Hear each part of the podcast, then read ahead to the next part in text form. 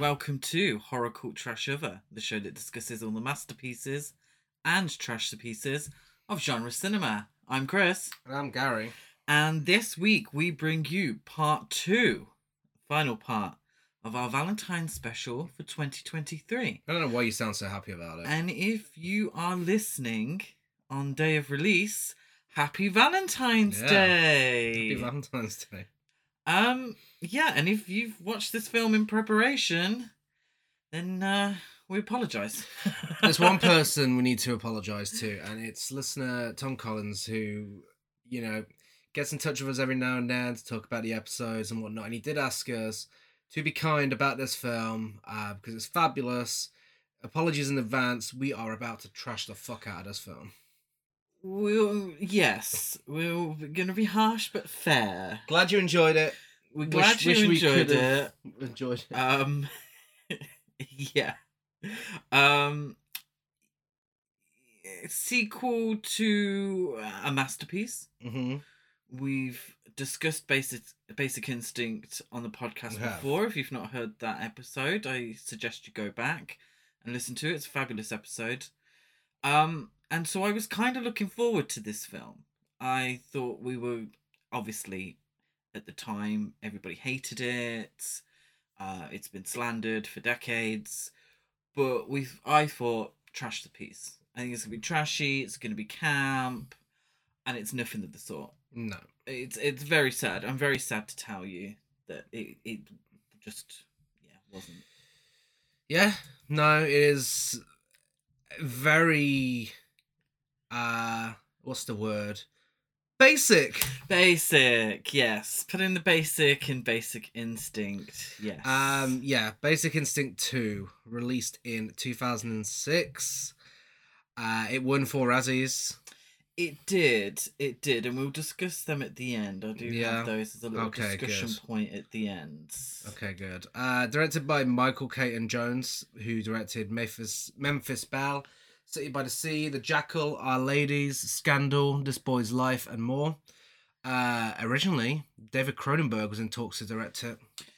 Yeah, I can see that, and there's a comparison to a David Cronenberg film that I saw Yeah. throughout uh, the first half of the film.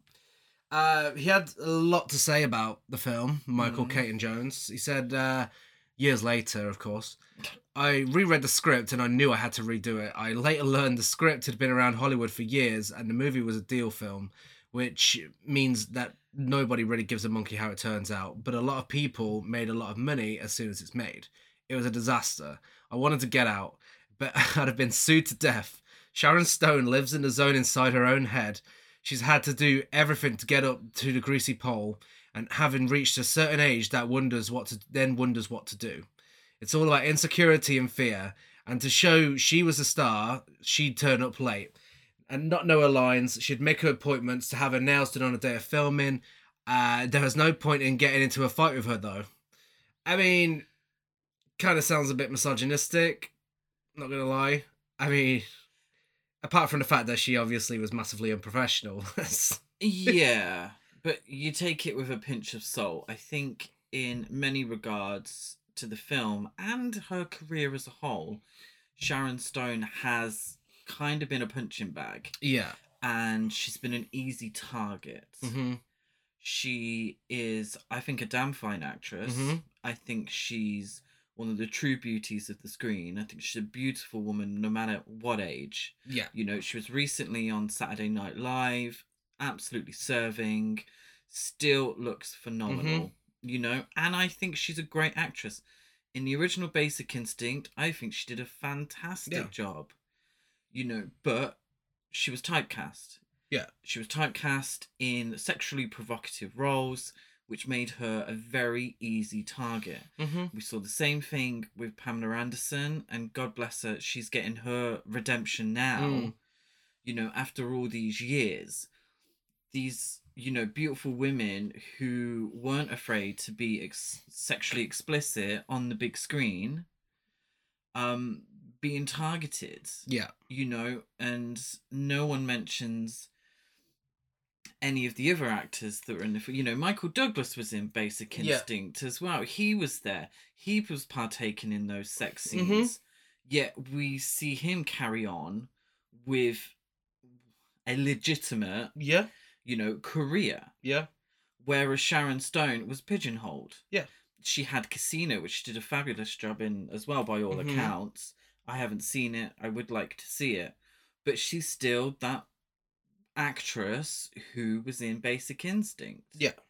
So what is she meant to do with that? mm-hmm. what is she you know how is she meant to as an aging hollywood actress mm-hmm. Mm. and you know it's a little better now but still ain't great what is she meant to do you know she is the star of basic instinct 2 basic instinct 2 is sharon stone's movie i do understand that and you know there is a call for professionalism on set so if she was unprofessional i do understand that but she became the target. He the directing shit in this film. Oh yeah. the directing's crap. The funny thing is, and he's blaming everyone e-, yeah. else. The funny thing is, everyone uh, when it comes to this film, everyone comes for Sharon Stone. yeah, Do you know why they come for Sharon Stone? Just because of her fucking age. There's absolutely nothing, and this is the only nice thing I'll say about this film. There is nothing wrong with her performance in this film. She does exactly what she did in the original. I think she does a fantastic job. Everyone else around her, the rest of the cast, is fucking awful. It's abysmal. they're in two different films. Yeah. But she is in Basic Instinct. She is given the exact same performance.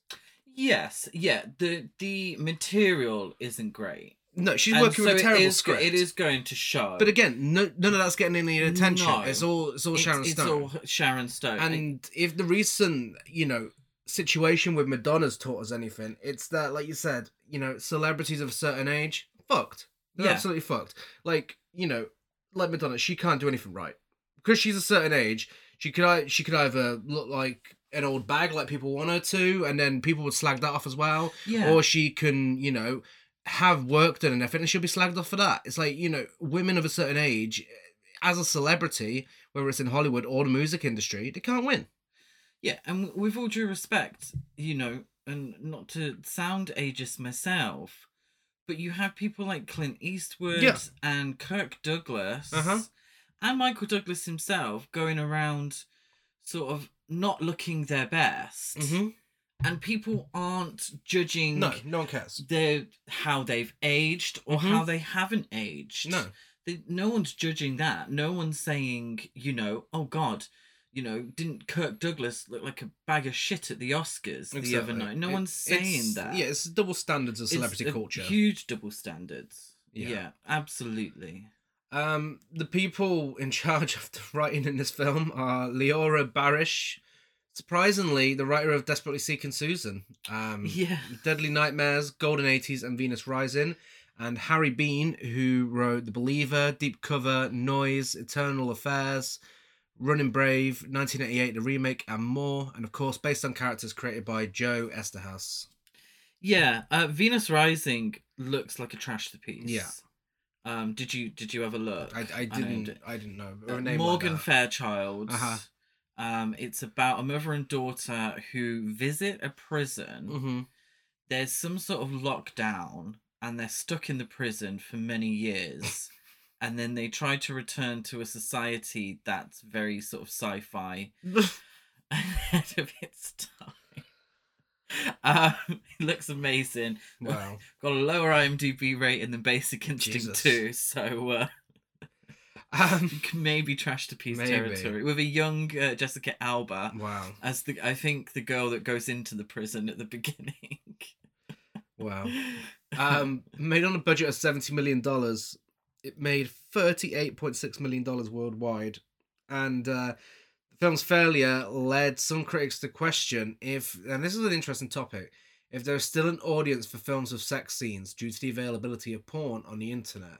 That's very interesting because how many times have we said on this podcast, oh, this film's done well on video, this film did well in the 80s in the cinema because, you know, that's what was available back then, Hmm. etc., etc. Yeah. Um, I mean, that's absolutely right. This is- If this was on video in the 90s, it'd have been a fucking hit yeah. just because people would be expecting the same. And now, spoiler alert, it's not that sexy. People would be expecting the same sort of sexy, erotic film as the original, but I mean, would have been horribly surprised when they got the video. But yeah, this is 2006, and the internet was in full swing by this point. So maybe that did have something to do with it. yeah, why pay, you know, 20 quid or whatever for a DVD Mm. of it to watch at home when you can go on your computer and see this the real thing Well, yeah, on there? Or, you know, illegally download yeah, the original Basic Instinct to see much of the same. yeah. Do you remember when this was released? I do. I do remember I- when this was I remember- released. the the uh, distributor marketing the shit out of this film. Like I Yeah. remember, I saw the trailer a lot of times. I mean, at that point, I had no idea about Basic Instinct. I, I knew the s- the scene from Basic Instinct. Everyone knows the scene, no matter how fucking old you are. Mhm. Growing up in the nineties, it's a staple. Um, but yeah, I I knew of. I never watched it. I know my parents watched it, but I didn't watch it. Uh, I just knew of it because it was everywhere. Yeah. Yeah. I knew the the big thing about this film that I kept seeing was the fact that Stan Collymore was in it. So Stan Collymore, for anyone unfamiliar, was a Premier League footballer, and I think he'd retired, and he's in he's in this film Mm-hmm. kind of barely but a huge deal was made of premier league footballer stan collymore starring in hmm the sequel to basic instinct Yeah. and you know he's gonna have this sex scene he's gonna have this sex scene oh my god you're gonna see a new side of stan collymore you know and it's not it, it's that's not the case at all It's probably the most exciting scene in the film. it is. It is. Uh, Well, you, you you can't deny that the film starts with a bang, and we'll, Well, get into yeah. that. Um, but that was the big. thing. I'd heard of Basic Instinct. Obviously, I knew the. Um. Oh no! I maybe have watched it by that point. I may have seen it. I may have. Um. Sort of taped off the telly Mm-hmm. sort of thing. So I may have seen it, but I was very aware of Basic Instinct. But what I kept seeing in the papers was Stan Collymore in this Mhm. erotic thriller. Yeah. Uh, Paul Verhoeven, director of the original, of course, uh, disliked this film, and he named the lack of a strong male character to balance out the character of Catherine Trammell as one of the reasons for the film's failure. Do you agree? Absolutely. I genuinely, like I said earlier, She's got nothing to work with. Sharon Stone is in a different film Yeah, she's got to nothing to work with. everybody else. Uh, visually, as well Yeah. as Oh God. you know, she she's dressed very different to the rest of the cast. Mhm. The rest of the cast is very drab. Yeah. They look very drab. yeah. London looks very drab in a lot of scenes. Mhm. It's it's weird to see this character and she's an established character.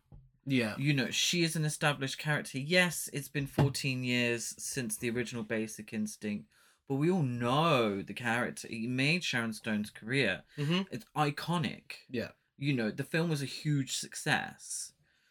And so they've kind of written the character kind of maybe little similar. Um I will throughout this podcast mention how alike to Samantha Jones from Sex and the Duh. City she is. Um, but they've written this character who feels completely out of place Yeah. because everyone else is fucking boring Yeah. boring. Yeah. It's really hard to believe that she would go after someone as boring as the male lead in this. Yeah, absolutely. And you know, Michael Douglas, his character, i- he had a more interesting history. Mm-hmm. I, I see that they're trying to do the same thing Yeah. again. You know, the the David Morrissey character, uh, Glass, he has a history, but his history's fucking boring. Mm. Oh my God. I'm so sick of hearing it. Oh my god. Well, speaking of the male lead, uh, when the sequel was originally being planned in 2000, Michael Douglas declined to reprise his role as Nick Curran because he thought he was too old. Well, maybe he was at that point. You know, may, maybe because he was much older than Mm. Sharon Stone. I mean, that's never mentioned. No.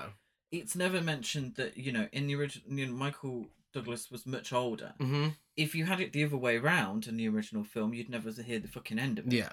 Got all this much older woman got all with a Mm. younger fella in Yeah. this film you know it's never mentioned Uh, Robert Downey Jr. was set to star in uh, the new male lead role, but had to drop out when he was charged with drug possession. Kurt Russell was attached at some point but bailed out because he felt uncomfortable with the nudity. Pierce Brosnan, which is interesting because David Morrissey sounds a lot like Pierce Brosnan in this film Mm. um, when he's trying to do his uh, British James Bond accent. Uh, Pierce Brosnan refused to play the male lead role because of distasteful elements. Bruce Greenwood was set to star but dropped out because he hadn't been signed on yet and feared the actors' strike. And Benjamin Bratt was banned by Sharon Stone for not being a good actor. Oh. Oh dear. Benjamin Bratt from Miss Congeniality. Uh-huh. Um, yeah, I'm assuming a lot of this because it was meant to be made in 2000, wasn't it? Um, and Sharon Stone had signed a contract that essentially said she would get paid um, if the film was made or not or not made. Yeah. So she was still going to get paid no matter Mhm. what. So her heart maybe wasn't fully in it because she still got her payday. Also, interestingly, she got paid the same amount for this film as Michael Douglas got paid for the original 14 years previous. Yeah. Um, so if you're accounting for inflation as well, hmm yeah, she got paid less than Michael Douglas did for the first film, Yeah. considering she's the star. And she's in it a lot more than I thought she was going to be. Well, Kind of. you, you just spilled all my trivia. Oh, sorry. Now, let's talk about who's in it. In a section we like to call "Hey, I Know You," Including Sharon Stone. including Sharon It's Stone, Catherine Trammell. Um, did you know my last bit of trivia I have because it's all gone now. My last bit Oh, I do. Before apologise. agreeing- I forgot we were on this podcast together. I before do agreeing apologise. to perform the full frontal nudity scene, uh, Sharon Stone invited a friend over to watch the original film. During the film, she, by her own admission, she stripped down totally naked and asked her friend if she could still pull it off. And do you know when I know the answer? She can, yes. yeah, She can. course She, she looks can. absolutely phenomenal. um, yeah, absolutely. You may know her from the original Basic Instinct, Total Recall, Casino, The Quick and the Dead, Silver, Catwoman, previous podcast film, Deadly Blessing, Police Academy 4, Citizens on Patrol, Cold Creek Manor, and lots more. Yeah. So this is post uh, Catwoman. as Post Catwoman, well. yeah. So it's still in the um Sharon Stone's terrible actress, whatever happened to Yeah. her phase. They, Unfortunately. yeah, it's very much Sharon Stone's a recognizable name. Let's hate her. Let's not even think about her performance and how perhaps her performance in Catwoman may have actually been spot on for what the character was going for. But you know, Yeah, th- there is. I'm, I'm going to mention it now, actually. I wa- I was going to mention it at the end, but seeing as we're on a Sharon Stone discourse, um, at the Golden Raspberry Awards, she won Worst Actress, Mhm. and she was also nominated for Worst Screen Couple um, for what they described as Sharon Stone's lopsided breasts. of course, Um, when we first started this podcast, uh, I looked a lot at the Razzies Mm. list for trash to pieces that we Yeah. could talk about. And the more we delve into the history of the Razzies, the more I think they're twats. Yeah. The, the more I genuinely, and Mhm. especially with what happened this year yeah, um with the fire starter thing which it's just all very awkward you know and it's they kind of always feel like they're punching down Mhm. at points as well now i honestly can't think of a world where nominating sharon stone's lopsided breast does not come across as misogynistic exactly, it's body shaming yeah, it's as far as i'm concerned not true mm-hmm. you know and even if it is you know it it's Why would you highlight? it? trashy Why? Why would you? it's it's yeah. it's the lowest common denominator it's so rude Mm-hmm. and a little anatomy lesson they're not going to be exactly the same you know Yeah. you know whichever man and i i Oh assume god, it was a of course it man, was a man. who put forward that nomination look at your testicles and see if they match you twat. And then punch yourself in them Yeah. for being such a dickhead. David Morrissey uh, stars as Doctor Michael Glass. Was David Morrissey nominated for anything? Oh my god, he should have been. He should have Tell won. me, he- are you He was serious? not nominated. he was not nominated. Oh He is. my god. What about David Thewlis? David Thewlis was nominated Okay, for this deserved. and The Omen, Okay. and he was iffy in The Omen as well. Worst supporting actor. But d- um, David Morrissey is fucking Wow. atrocious in this film. How he was not nominated, and I know we've just trashed the Razzies.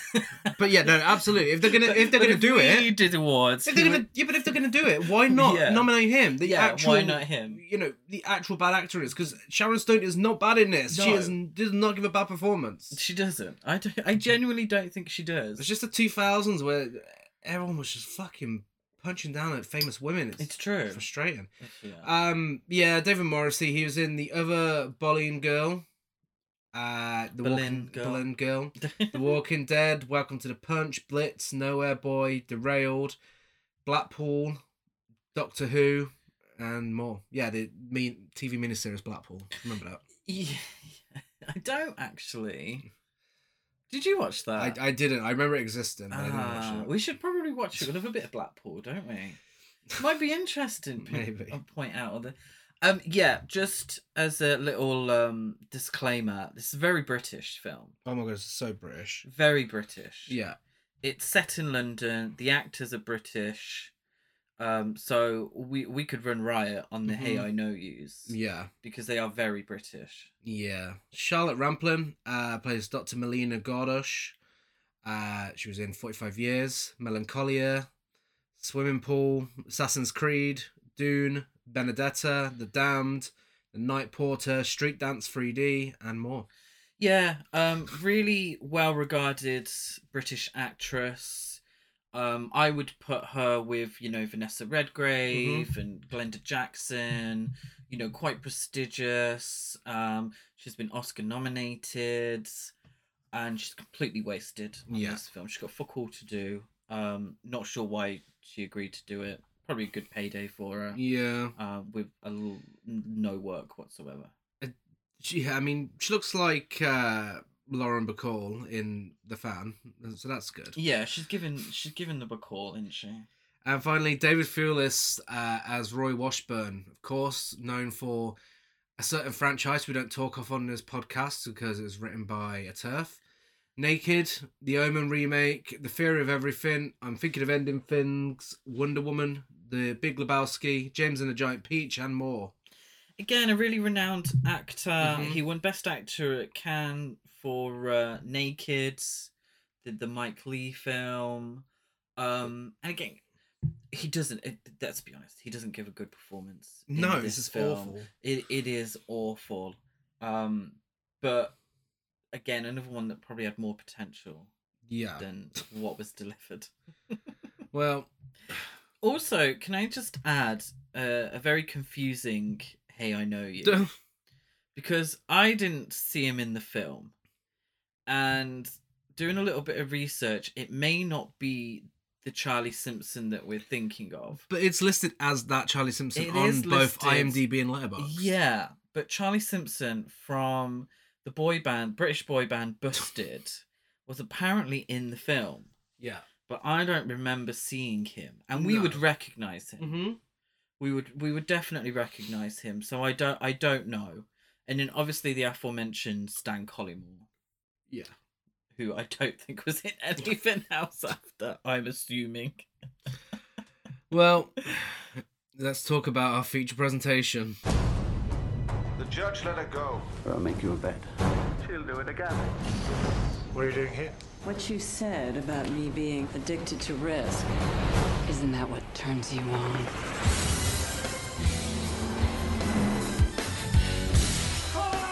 Don't play games with me. What, you think I killed him? Survival is the most basic instinct.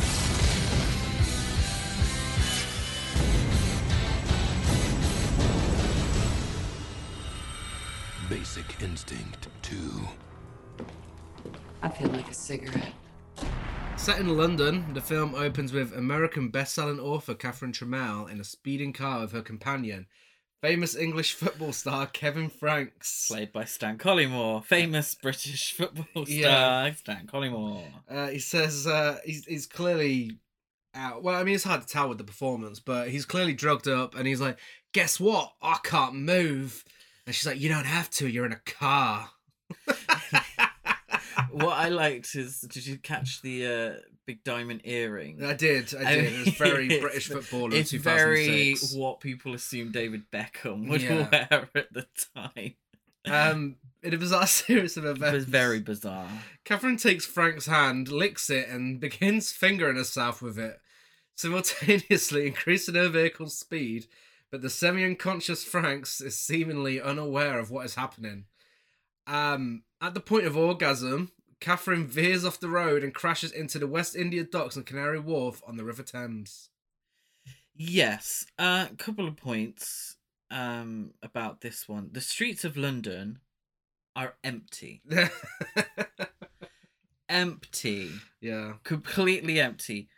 Uh, false. Mm. I don't care what time of night it is.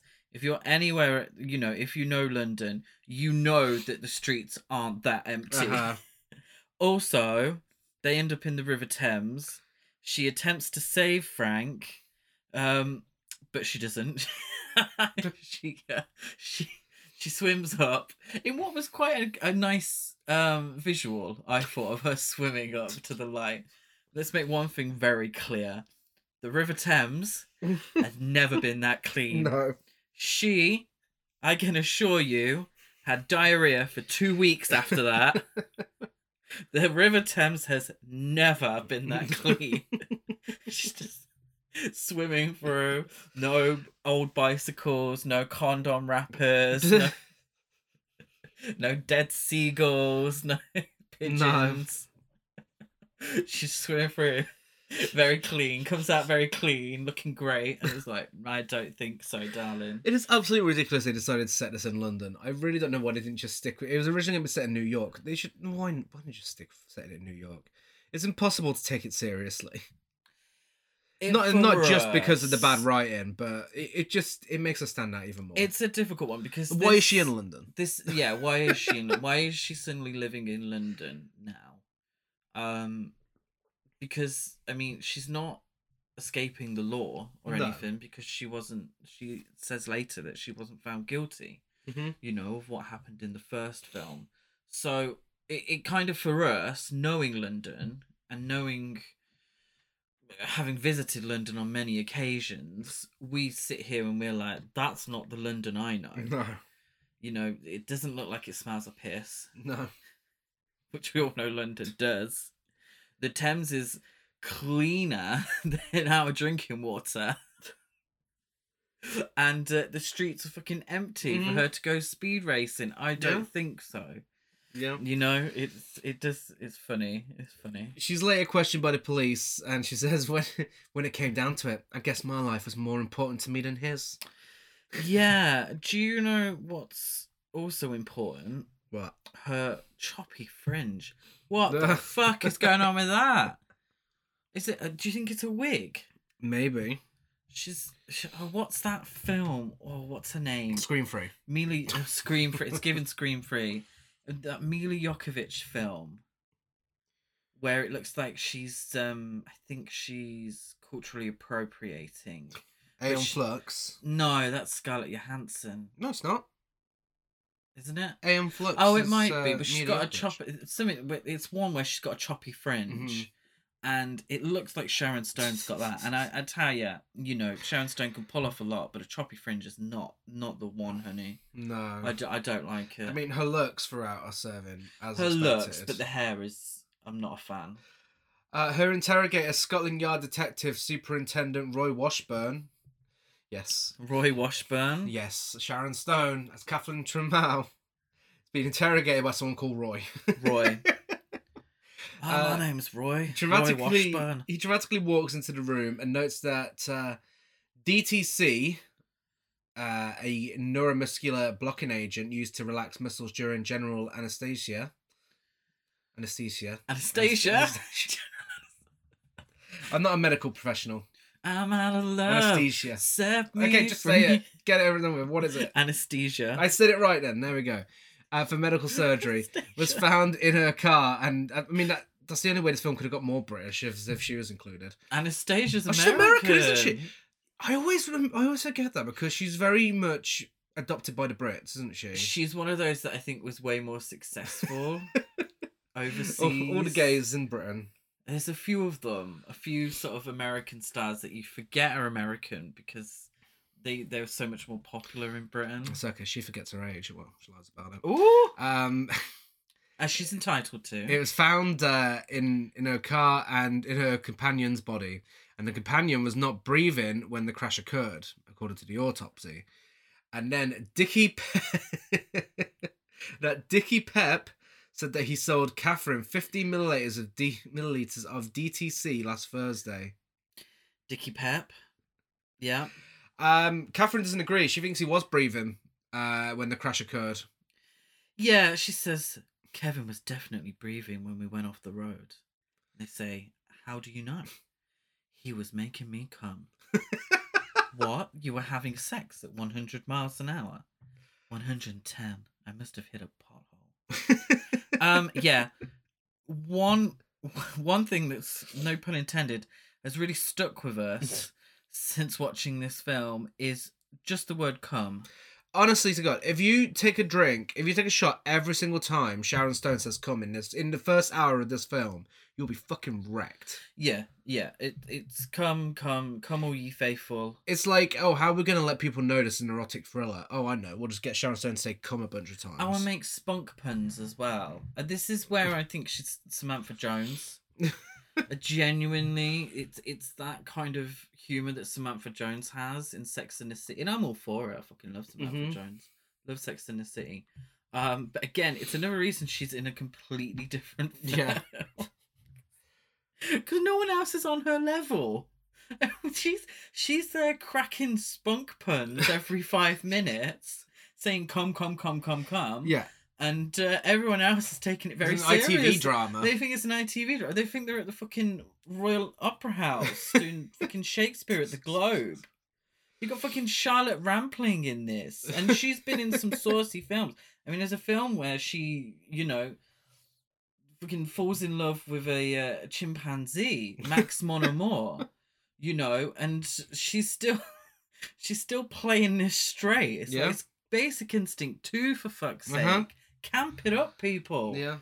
It is like an episode of The Bill, um, but with Sharon Stone Mm, playing her basic instinct character. absolutely. Catherine counters uh, by saying "Dicky Pep." also, they say congratulations to every cast member in this film. They have to say "Dicky Pep" with a straight face. Dicky Pep. Uh, he must be lying because uh, she thinks they've got him on some other charge and he's trying to deal his way out, if he even exists. Yeah. Uh, and they say, uh, "You, you don't seem too upset by what's happened." And she says, "Of course I am. I'm traumatized. Who knows if I'll ever come again." and then immediately we cut to David Thewlis, like, "I want that cunt in jail." But that's the thing. Everyone talks so British in this as well. It just doesn't match fine. up. I mean, it is, you know, it is a British film. But it should never have been a British film. But you know, dialogue like that, I just it's the my biggest pet peeve is is that they're playing it too straight. Mm-hmm. Literally when it comes to Catherine's bisexuality as well. Oh god. and we'll yeah. get started on that later. Um but they're playing it too straight. Yeah, they definitely did the uh the Disney one word deals with it kind of approach. Kind of, but when you're kind of like, well, what does that mean? Mm. It's not spelled out. Um yeah, I th- yeah, we'll get on to that at that point.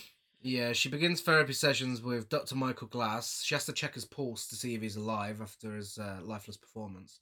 um, who has conducted a court ordered psychiatric examination and given testimony in her case. Yeah, so he needs to establish whether she is a danger to herself or others Mm. while she's on parole. This is where I got a little bit confused Mhm. because it's like, when is she on parole? Is this her actual trial? Or is this a hearing to see if she needs to stay in prison before she goes on trial? Is she even going on trial? It very Oh confusing. my god, as someone who works closely with the courts, this is fucking bullshit, this entire court case. It- yeah. It is literally just him standing there saying a few things. Yeah. Court case is over. Next minute she's out because one person said one thing. It's it's absolutely ridiculous. this um this is the first instance of something I fucking the film keeps doing, and I fucking hate it because the script is awful. The screenplay's terrible. They, whilst they're having their little meeting, their psych- psychiatric meeting, um, Michael and Catherine, they do a lot of double talk that's made to sound clever, but it doesn't actually mean anything. Uh huh. So it's it's a lot like um sort of like, oh well I can see you're divorced. You know, does it does it um hurt you that I can see you're divorced? Or because I guessed it so well. And stuff like that. So what does that even mean? hmm you know it it's sh- it's that double talk and it, it it's they're very long scenes comparatively to what they should be Yeah. because they're just talking shit Yeah, but the thing is, the original did things like this, but it did it because it was a satire on films like this. Whereas this becomes the film that the and I, I'm pretty sure we said the exact same thing with uh, Piranha and Piranha Three Double D.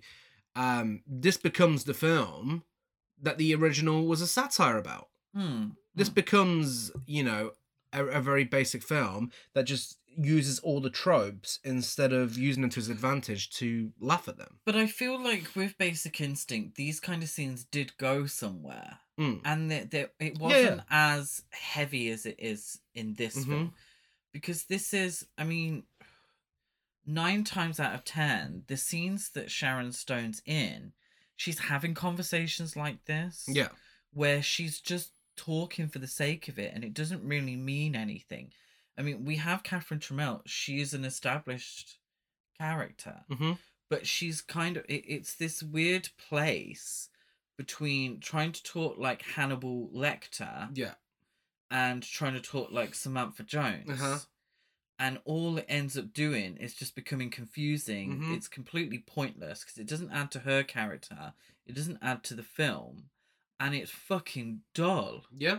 It's really dull because by the end of it, you've wasted, you know, five minutes on a conversation that hasn't established anything. Mhm. Well, maybe I did do that, or maybe I didn't. Well, what would that mean if I did do this?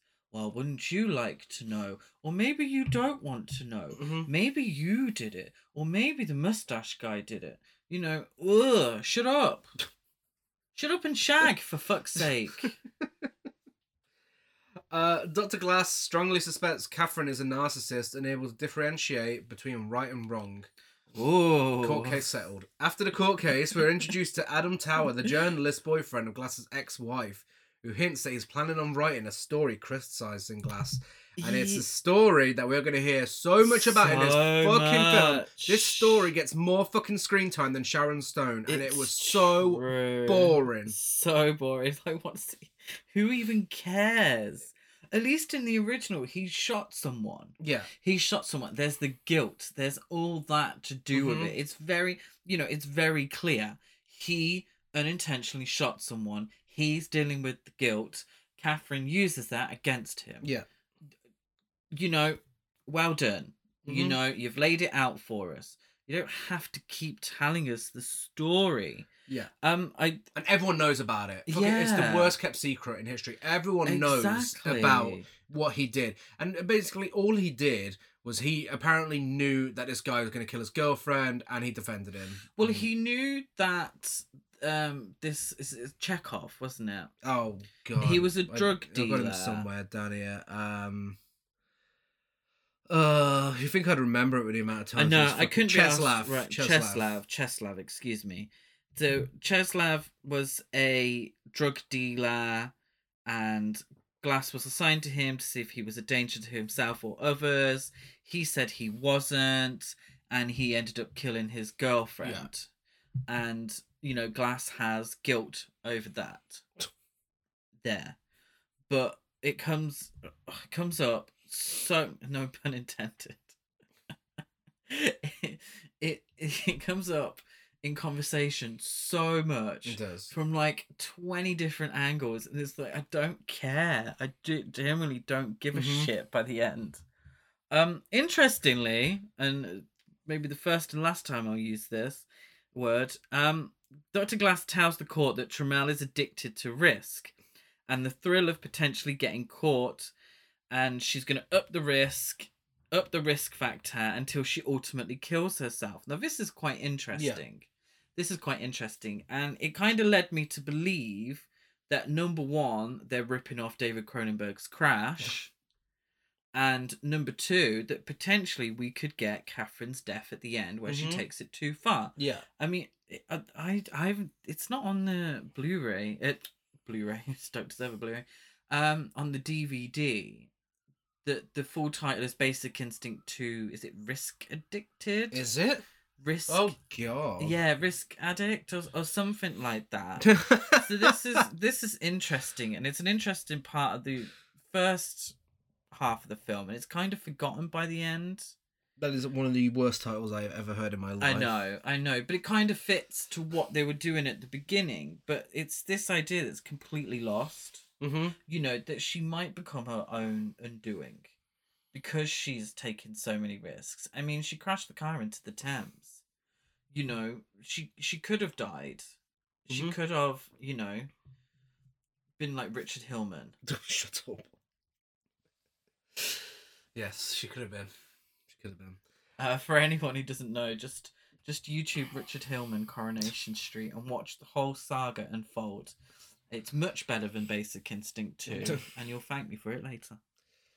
Yeah, despite Glass telling the courts that Catherine is a danger to herself and others, she's let go. And Washburn is fuming. He says, She'll do it again soon, only this time I'll fucking nail the bitch. Yeah, so he's giving off misogynist, definitely Mhm. giving off misogynist. He kind of forgives Glass for a lot, Yeah. but then has this vendetta against Catherine Trammell. Um, again, you know, not fully explored. Just he just seems to hate women. Yeah. Um, yeah, the whole Adam Tower thing. He's gonna write an expose on Glass. Glass confronts his ex-wife at her place of work. Um, one thing as well. Everyone works in the fanciest buildings. Of course. Everyone works in huge, fabulous buildings. Um, I suppose it's two thousand and six. Is this is this before uh, before um, cost of living crisis? Well, when you see the offices, it's hard to believe that this is still set in, in the UK. Mm. They're very Americanized, Hmm. I think. to a certain degree. But everyone has the nicest homes and the nicest. Oh my god! this. No, actually, no, no, no. I not. I think. Oh, no, no, no, no. Her apartment, Catherine Trammell's apartment. Oh, in yeah, this you would is never get- Absolutely in America. Oh my God, There's in no London. way. You'd never get that No in fucking London. way. That's in London. not not. I mean, her. bu- I mean, her books look quite cheap from, from what I'm seeing.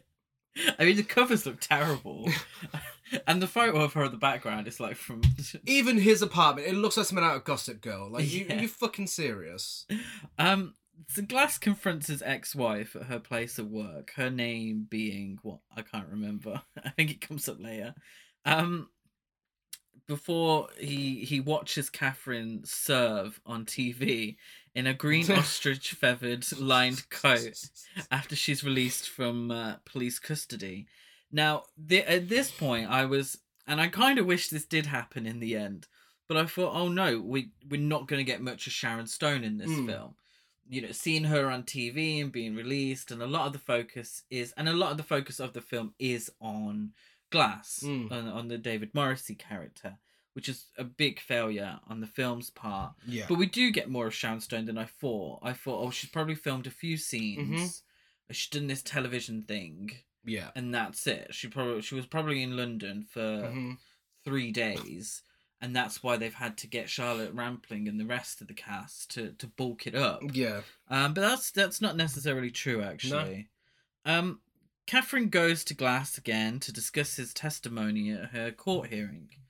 She flirts a little and opens up to him, and then returns the next day to ask him if he wants to take her on as a patient. And this is something the film does a few times, and it really annoys me.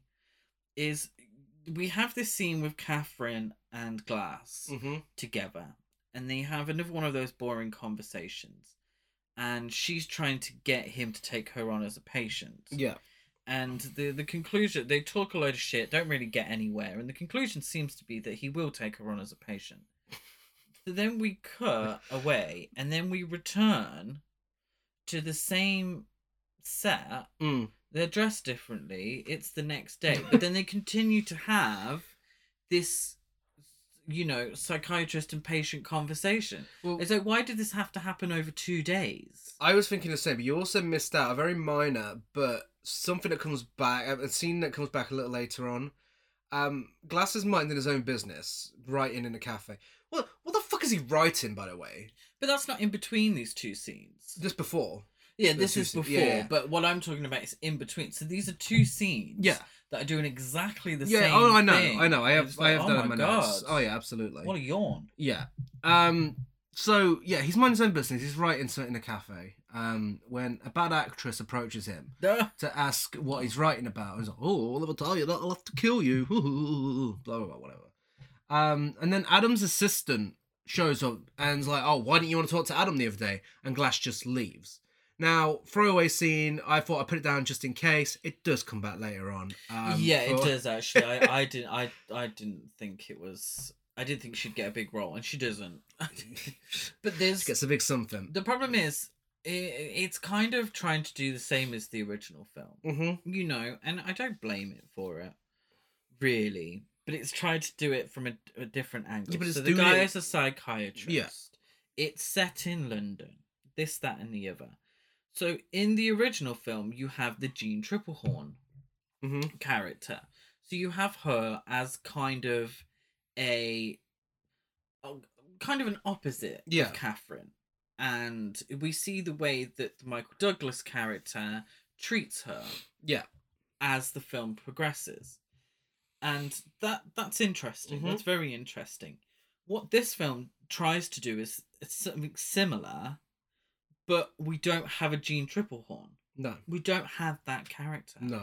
Like, why isn't that character there? So we have substitutes. And, you know, spoiler alert, this is one of the substitutes. And it, she comes back into Mhm. the film later on. So during Catherine and uh, Glass's second day, when she's officially a patient, she suggests that she may have subconsciously wanted the crash to happen Mm. as she dreamed it or something like that. She, I dreamt that I, I dreamt about it and then it happened. And, Oh, I dreamt about a man driving off the road and dying whilst making me come. Yeah. Which is, uh, I mean, come on, this is Crash.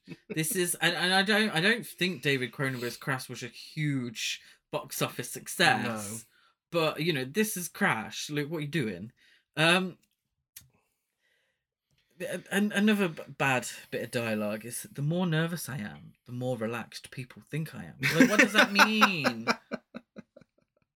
And she said, I might be manipulating you to create risk for myself. Oh, thank you for the plot of the film. Ooh. Um, but yeah, no, it's pointless, and the two scenes are just ridiculous. Because, like you said, you know, he and he he says he's not going to give her any treatment, but the next minute she's his patient. Yeah. you know. yeah. Um, but yeah, they. Uh, But he's so wooden, it's hard Yeah. to Oh, God, it is. tell, you know, if he's sexually interested in Mhm. her or if she's sort of stirring up any sort of resemblance of emotion Yeah. in him. there are moments where Sharon Stone genuinely looks frustrated to be working Yes. opposite him, Yeah, and just I fed really up. don't blame her. Um, He buys Catherine's books. yeah, and um, she returns for another session where she talks about uh, Detective Nick Curran from the 1st Mhm. film. So this is, you know, obviously she's the only character that's in the first and, and second film. So she she gives us our little backstory. Oh, don't care. It's really. it's like, what did- I do. It's what's the she most even interesting talking about? conversation in the film. Well, she's talking about oh, we will go round in his uh, cop car to find crash victims. like again, you're trying to be crash to find crash victims. They're so warm. Have you ever seen a crash victim? Have you, uh, Glass? Um, he also re- when he's reading the books, he's reading them in the queue as Mhm. well. To, to- like, he's really that excited, and we get the audible version of the books by Sharon Stone. I mean, I'm in for it. I wish they would have like as like a re- some marketing or something have released one Mm-hmm. of the books with Sharon Stone reading it. I'm all for that. Like, come on, Audible. But yeah, she's talking about Nick. Yeah. Um she says that she was interviewed by Adam Towers after the court case and he told her about the Cheslav case. Um and yeah, we more conversations about that. She asks uh, if he would tell the police if she told him that she murdered Kevin Franks. He said he wouldn't unless she told him uh, he was going that she was going to murder someone else specifically, and that's bullshit. No, if you- she had told you she'd murdered someone, you would have to tell someone. I You're a definitely fucking think liar. that's the case. Yeah. yeah, she. Then that's when we hear about Nick Kerr and blah blah blah. blah. And then about how last night she had a sex with a man. She had a a sex. She had a bit of a Eh? sex. So- oh, a bit of a sex. Bit of a sex. She had she had the sex with a man last night, all night, and they did everything together. Everything in the book, the Kama Sutra book, uh, everything, everything that's ever been invented, and she's just forgot him. But she'd remember him if he died. And this is the point you're like, okay, I'm. He's not. He's not obsessed with her at this point. He's not in love. um, I mean, from what you can tell, I mean, it's difficult to tell with his acting. But as far as we know, he's not in love with her at this point. This is like this is where you're like, okay, no, I'm going to the police. You literally just said you wanted to murder someone. Yeah, no, absolutely. And this is this is all the conversations are throughout the film. It's that double talk. It's like, well, what if I told you that I was the one who didn't flush the toilet after having a shit? Or maybe maybe I'm bluffing and it was in fact you who didn't flush the toilet after having a shit. Disgusting. Or maybe there was no shit in the toilet to begin with, and it's all a figment of mine or your imagination. Or maybe neither of us are capable of shitting, and that shit doesn't exist in this world. Oh, It's better writing. Than film. Ugh, it's just talking utter bollocks. yeah. Melina Gardosh is uh, is introduced, She is good old Charlotte Rampling. uh, a colleague of Glasses, and she tells him to be It careful. sounds like we're referring to George Glass. No, yeah, George Glass. And it sounds like we're referring to a character. you remember in, in the uh, beginning of our podcast episodes where our notes weren't the best and we would just give someone a nickname. Tell people that. It's true. You can go back and listen. We would just give someone a nickname. We were like, well, that one's going wearing glasses, so that's glasses. Um, I mean, yeah, if we were doing that with this one, it'd probably be Woody for Wooden. yeah. Uh, she tells him to be careful with Catherine because she's trying to seduce him, and that Adam has been calling her to ask questions about him. Uh, Melina meets Catherine at a party, and at this same party, Catherine tries to get Glass to leave with her for a quiet drink somewhere, but he refuses. Again, leading back to question: if you if you're going to refuse this because of professionalism, why are you not shopping her in for being for basically confessing she's a fucking Exactly, murderer? Exactly. Um, instead, he goes home with another girl called Michelle, who he has rough sex with, complete with very detailed ball slapping noises. yeah, I'm not a fan of the noises in this. Um, in- so he's uh, just going back slightly. Melina doesn't recognize Catherine, no. Des- despite it being quite a big news story, quite a big story between her and Glass. And let's face it, Her- who the fuck else is it going to be in Yeah. that room? At the bookstore, her face is on the front of a magazine. Her interview with Adam Towers, and she's just talking. To, "Oh, who are you again? Who are you? Oh, this is Catherine. Oh no, it's Catherine. Oh my lord, I can't believe it. I've never seen you before. You know, and Catherine, if she must be a big author Mhm. to afford that kind of um home in London. Mhm. She must be huge. She must be on the the author who we do not speak of kind of level. yeah. You know, she must Yeah. be fucking J.R. Tolkien. if he was still alive. Um, yeah.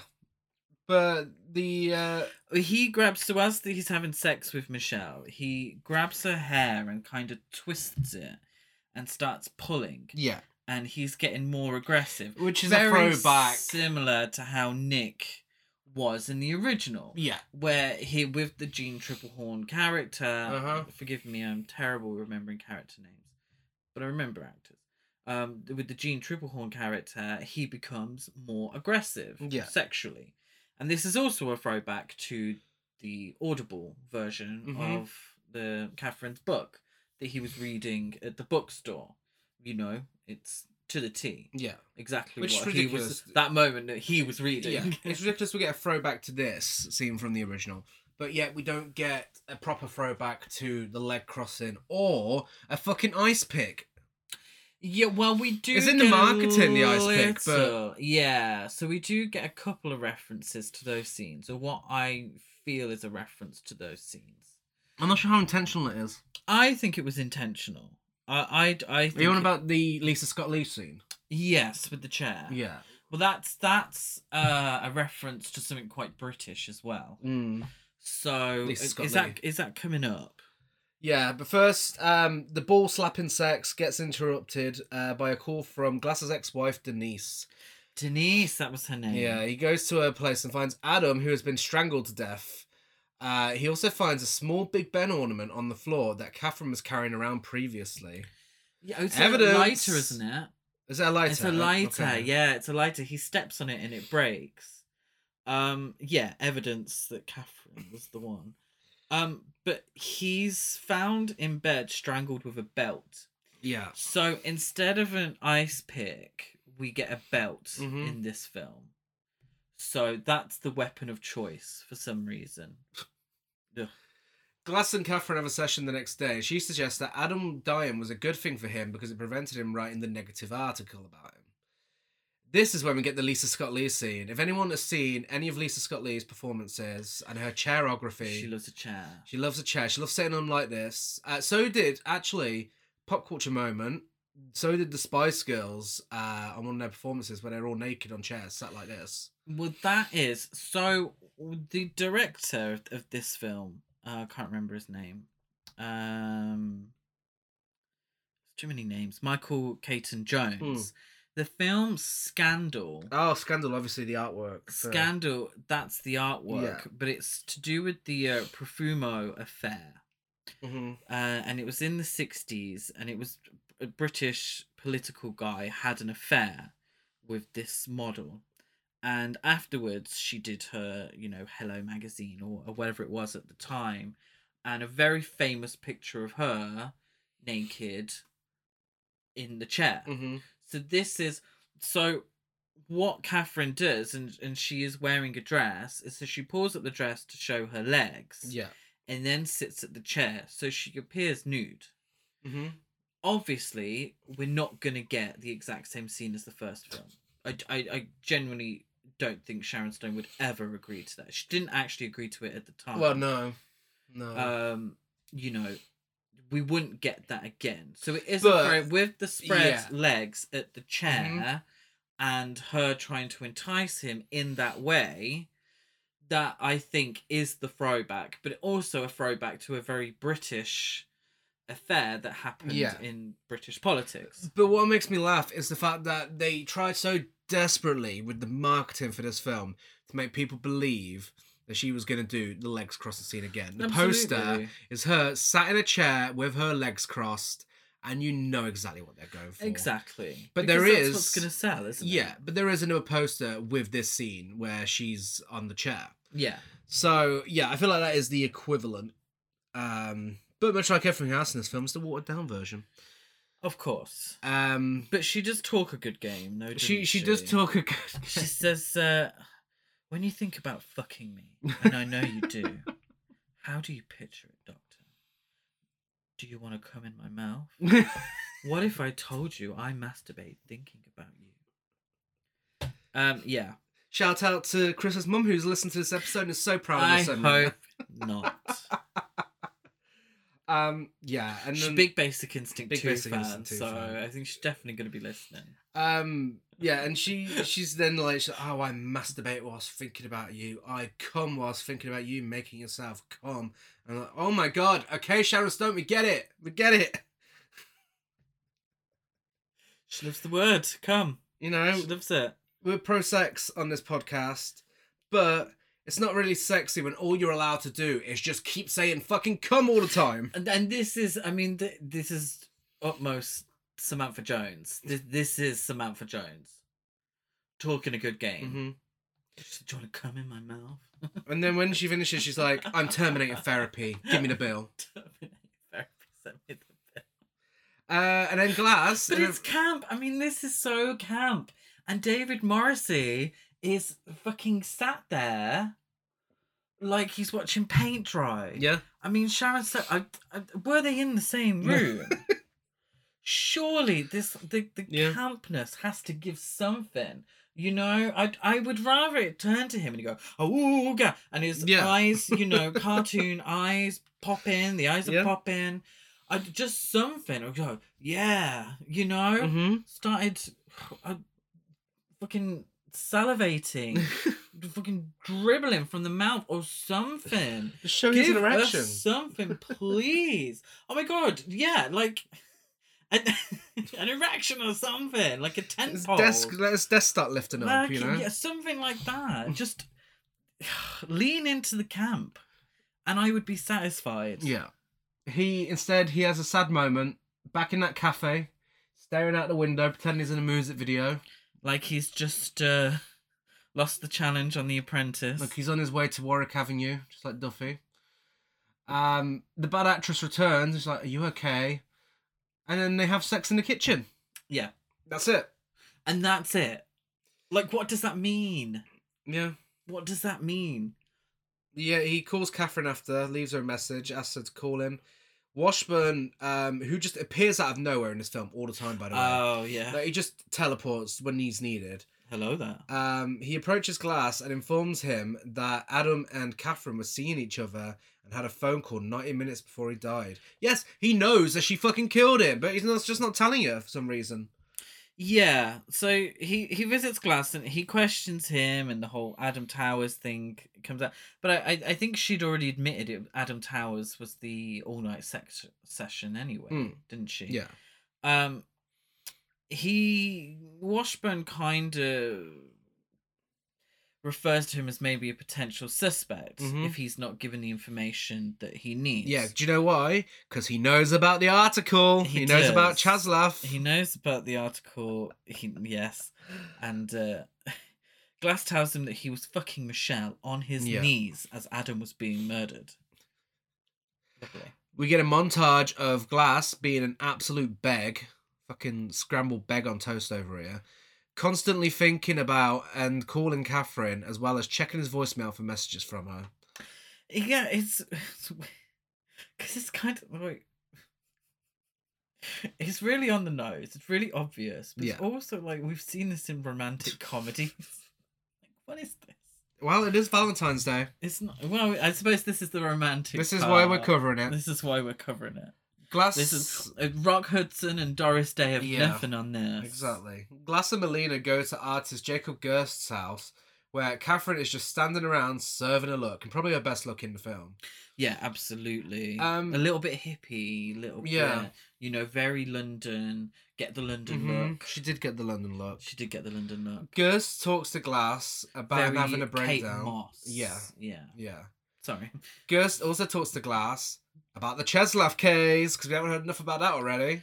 I thought Gerst was a renowned psychologist. I don't know what the fuck he was. Because he mentions the Douglas chair, so I think Glass is going for some sort of chair to be a chairperson of something, and he needs Gerst's recommendation to sort of further his career. But Gerst is because everybody in this film is on the one percent. Um, he owns a very expensive painting of a woman surrounded by men. yeah, And that's when Catherine appears out of nowhere because they're like, "Well, we wonder what the men are doing." And she comes in and says, "They're worshipping." oh shit! Fuck that up. They're worshipping her as they should. yes. But yeah, he mentions the case that I have not got written down Yeah. anywhere because I got fucking fed up of it. Melina and Catherine go for a chat outside. They do. oh yeah, she says, "Come with me. I'm sure you'll enjoy it." fucking hell.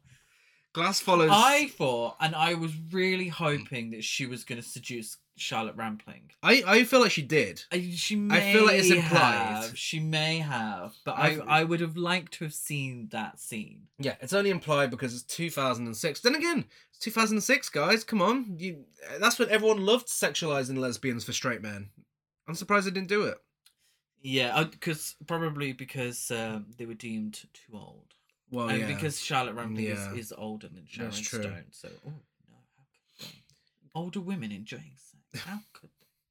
Glass follows Catherine while she's having a stroll around London. Um, she shows her vagina to a random guy in the street and gives him some money. Yeah, so this is this is we're finally in the seedy part of London that we all love in cinema. Chinatown. Um, this yeah, it's more Soho, I think. It looked like Chinatown when they when they discovered his corpse. Spoiler alert! It's in Chinatown. Oh, oh, of course it was. Yeah. Yes. Oh, excuse me. Well, Soho and Chinatown are next to each other. I fe- aren't I they? do feel like these are two separate locations, even though they're meant to be the same. Yeah, yeah, yeah. But that's only because we know. Well, we don't know London like the back of our hand, but we know it well enough to we be like. especially know um, that area, Yeah, yeah. No, absolutely. the seedy area. That's the only place we Seedy. go. Well, it's made to look seedy. Uh, Ch- Chinatown is certainly not seedy. It's a beautiful area of Until London. you get there. Um, but yeah, that's true. Okay. Don't know where I was going with that joke. I know. Yeah, it's hurting my feelings. Uh, yeah, he starts strangling her and drags her inside, so Glass chases after them.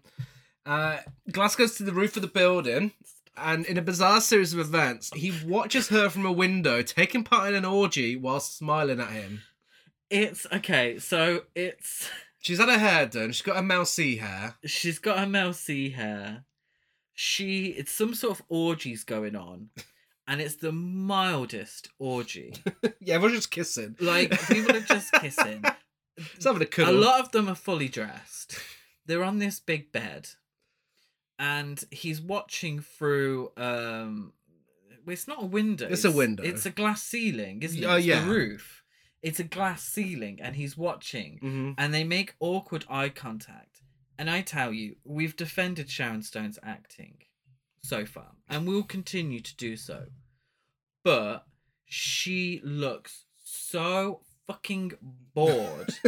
I mean, it's it's Jack Hammer shagging. It's like boom, boom, boom, boom, boom, boom, boom, and she looks so bored. She gives a little smirk to glass. Yeah.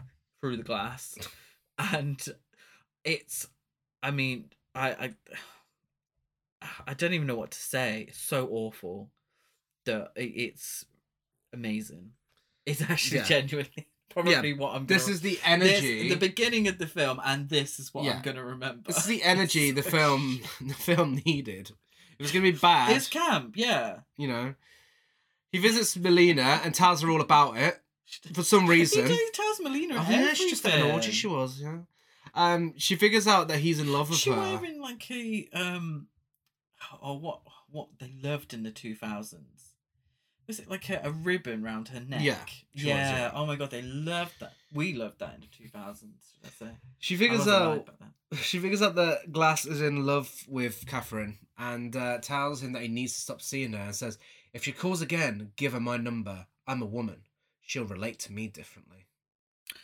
Yeah, which is interesting and doesn't go anywhere. I feel like that's the moment where everyone at home's meant to be like, "Oh no, she won't. She's bisexual." Oh, sh- yeah, and I would have liked to have seen that. Yeah, I uh, do you know what? I would have loved to have seen Glass killed off halfway through the film and Mhm. then see the rest of it with the Charlotte Rampling Yeah. character. Washburn meets Glass outside of his office building, again just appears, and suggests that he goes and talks to Denise. So he visits her at a bar and asks if she told Adam that that he knew Cheslav was gonna kill his girlfriend. She says she did and reveals that she's been talking to Catherine. Yes. So he gets angry about this and she storms out and goes to a club. Uh, obviously a reference to the original film, that iconic um club scene. Mm-hmm. again a- a- another character that's missing and is it roxy from the Yeah. original you know that character Mhm. because obviously she's not bisexual in this one um Well no, technically sh- Denise is both of those characters in one. Because and there is it's really underdeveloped then. literally a scene coming up where Catherine says she slept with her. did she Yeah, no, she actually says the Oh, words. Yeah, that's that's what I okay. meant So when it's, I. it's very diluted That's what I then. meant when I said against the Disney treatment. They literally, Oh, it's I, one I line of dialogue. thought you meant the girl buddies No, no, no. It's Um, one line of dialogue.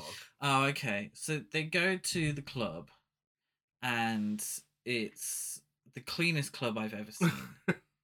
they go to the toilet, which is completely empty. You know, this is Mhm. a full club, and the toilets are empty. Those are absolutely posh restaurant toilets. Oh, They're my not God. a club The- toilets. Unattended candles. It's Mhm. been a while Yeah, on the podcast, but you know how I hate an unattended Mhm. candle. Um, yeah, it's clean. There's not fucking toilet roll everywhere. No. There's the cleanest club toilets in London I've ever seen, the poshest. Mhm. Um, and it gets ruined because she gets her throat slit, Yeah. essentially. Yeah, she gets her throat slit. Uh, Washburn questions Glass about what happened to her. He reveals that Denise was going to tell people about the Cheslav case. And Catherine arrives at the police station. And in a really bizarre scene, and this really bugged me. I Obviously, Washburn hates Catherine. Yeah. There's, there's no secret. hmm He goes out for a chinwag with her and comes back to say that, uh, oh, she just told me that she and Denise were good girl buddies, but everything that comes out of her li- out of her life is a fucking lie with her. Even the truth's a lie with her. Yeah. What does Like, that what mean? does that even mean? But- even the truth's a lie with her. what pissed me off is he went and spoke to her. She said she was good friends with Denise, and he came back and told um, Glass. What was the fucking point? Yeah. What's the point in that? Yeah. What's that gonna do? It's just What? extending the film. And what does girl buddies mean? Yeah. I. I thought this was the reference to No. the bisexuality. No. But the, the thing is with with the bisexuality, I if I remember if I'm remembering correctly, there was some backlash against the original film Mm-hmm. having a bisexual killer. Mm. Um, but you know uh, we don't see it that way. No. But I understand how an audience at the time would. Yeah. Um, yeah, we weren't exactly um, we weren't exactly filled with amazing representation back then, were we? No.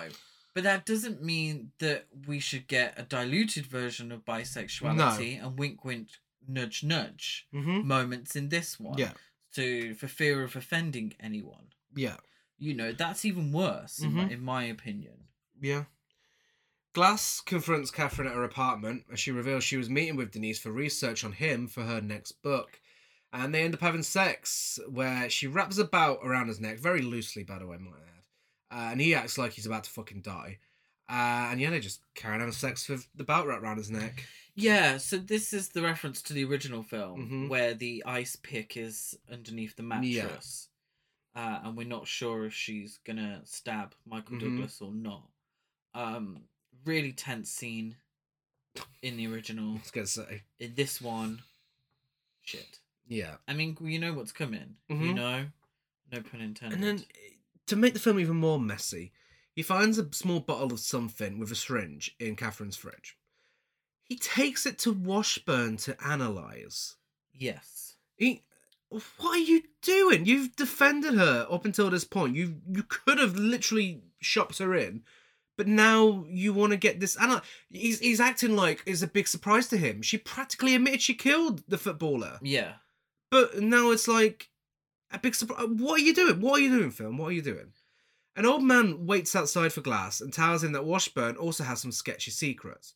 So, who the fuck is this guy? For one, I don't know actually. he's He just was- uh, there to move the plot along. He was in the film earlier, but I don't. I don't he just comes out of nowhere and says, "Hey, this will help. This will help extend Yeah. this fucking film for another half an hour." And he, he does some research, finds out he is sketchy. So Glass goes back to Catherine's apartment. She's waiting by the lift for him.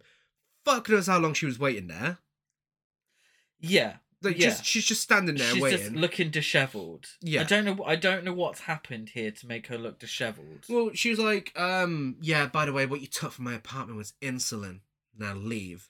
And that's it. Oh my god! I literally have. You know, like, is Washburn a suspect? Then why are we prolonging this? I'm tired. Mm-hmm.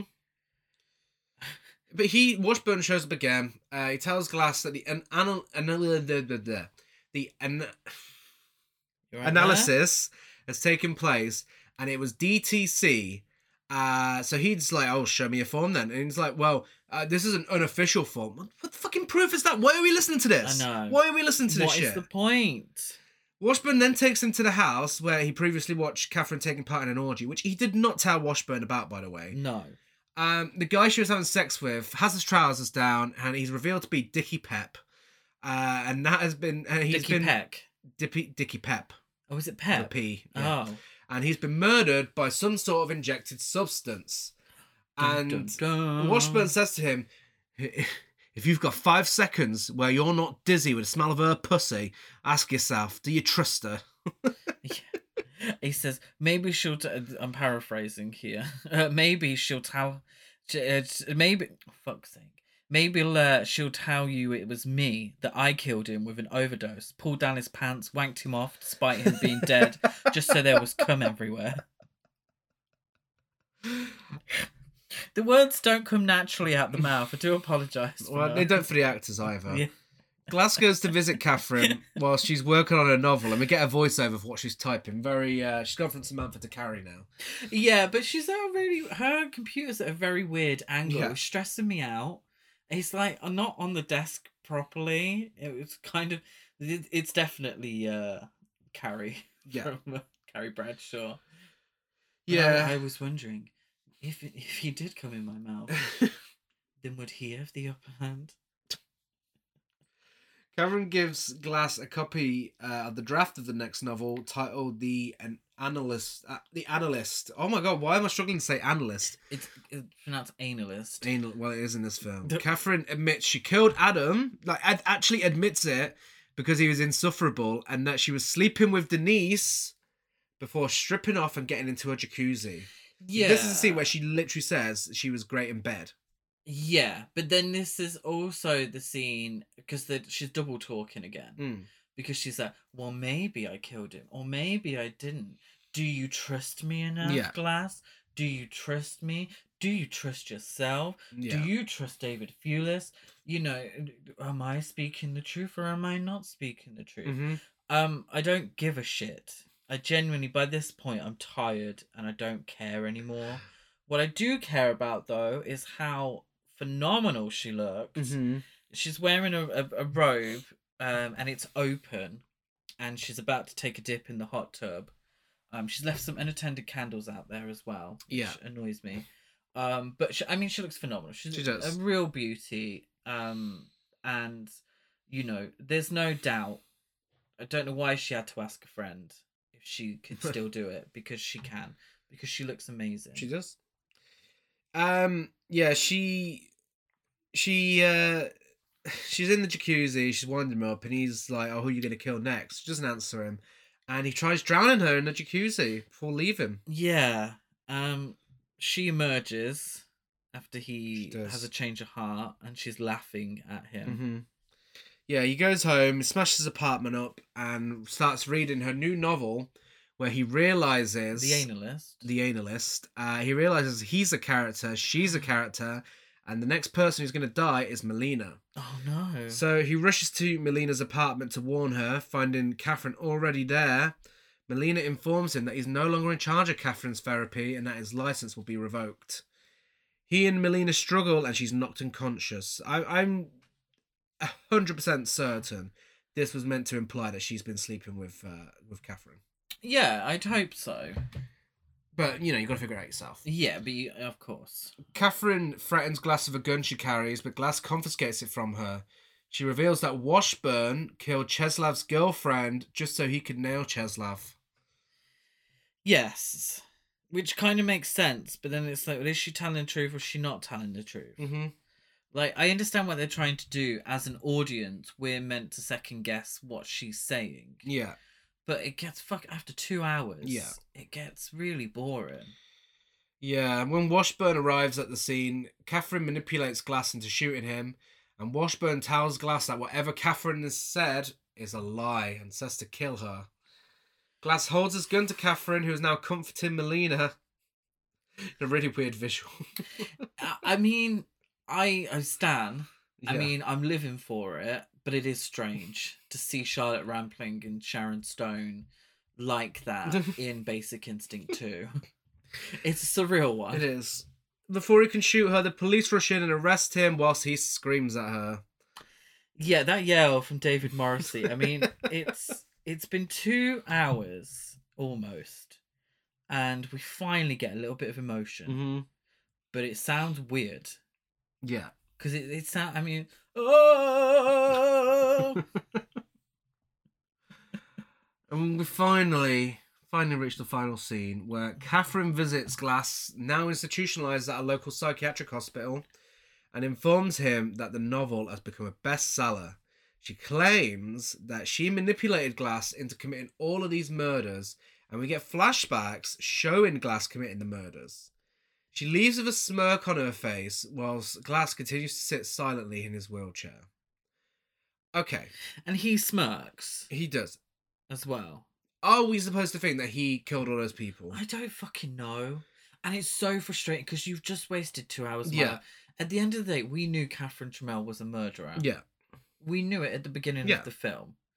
So if he, if she had, you know, confessed to the murders in this scene, it would have made sense. And she's doing what she did in the original film, and she ma- manipulated someone, and he got the blame after all, and la di da, Mhm. fabulous. Basic Instinct three.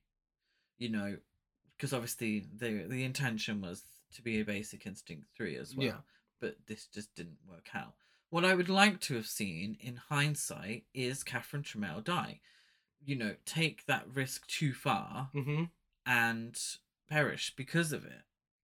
Yeah. That's what I'd like to have seen. But what you get here is some wishy washy ending that because, you know, everybody's told a different version of the truth throughout the film, you don't even know if it's true.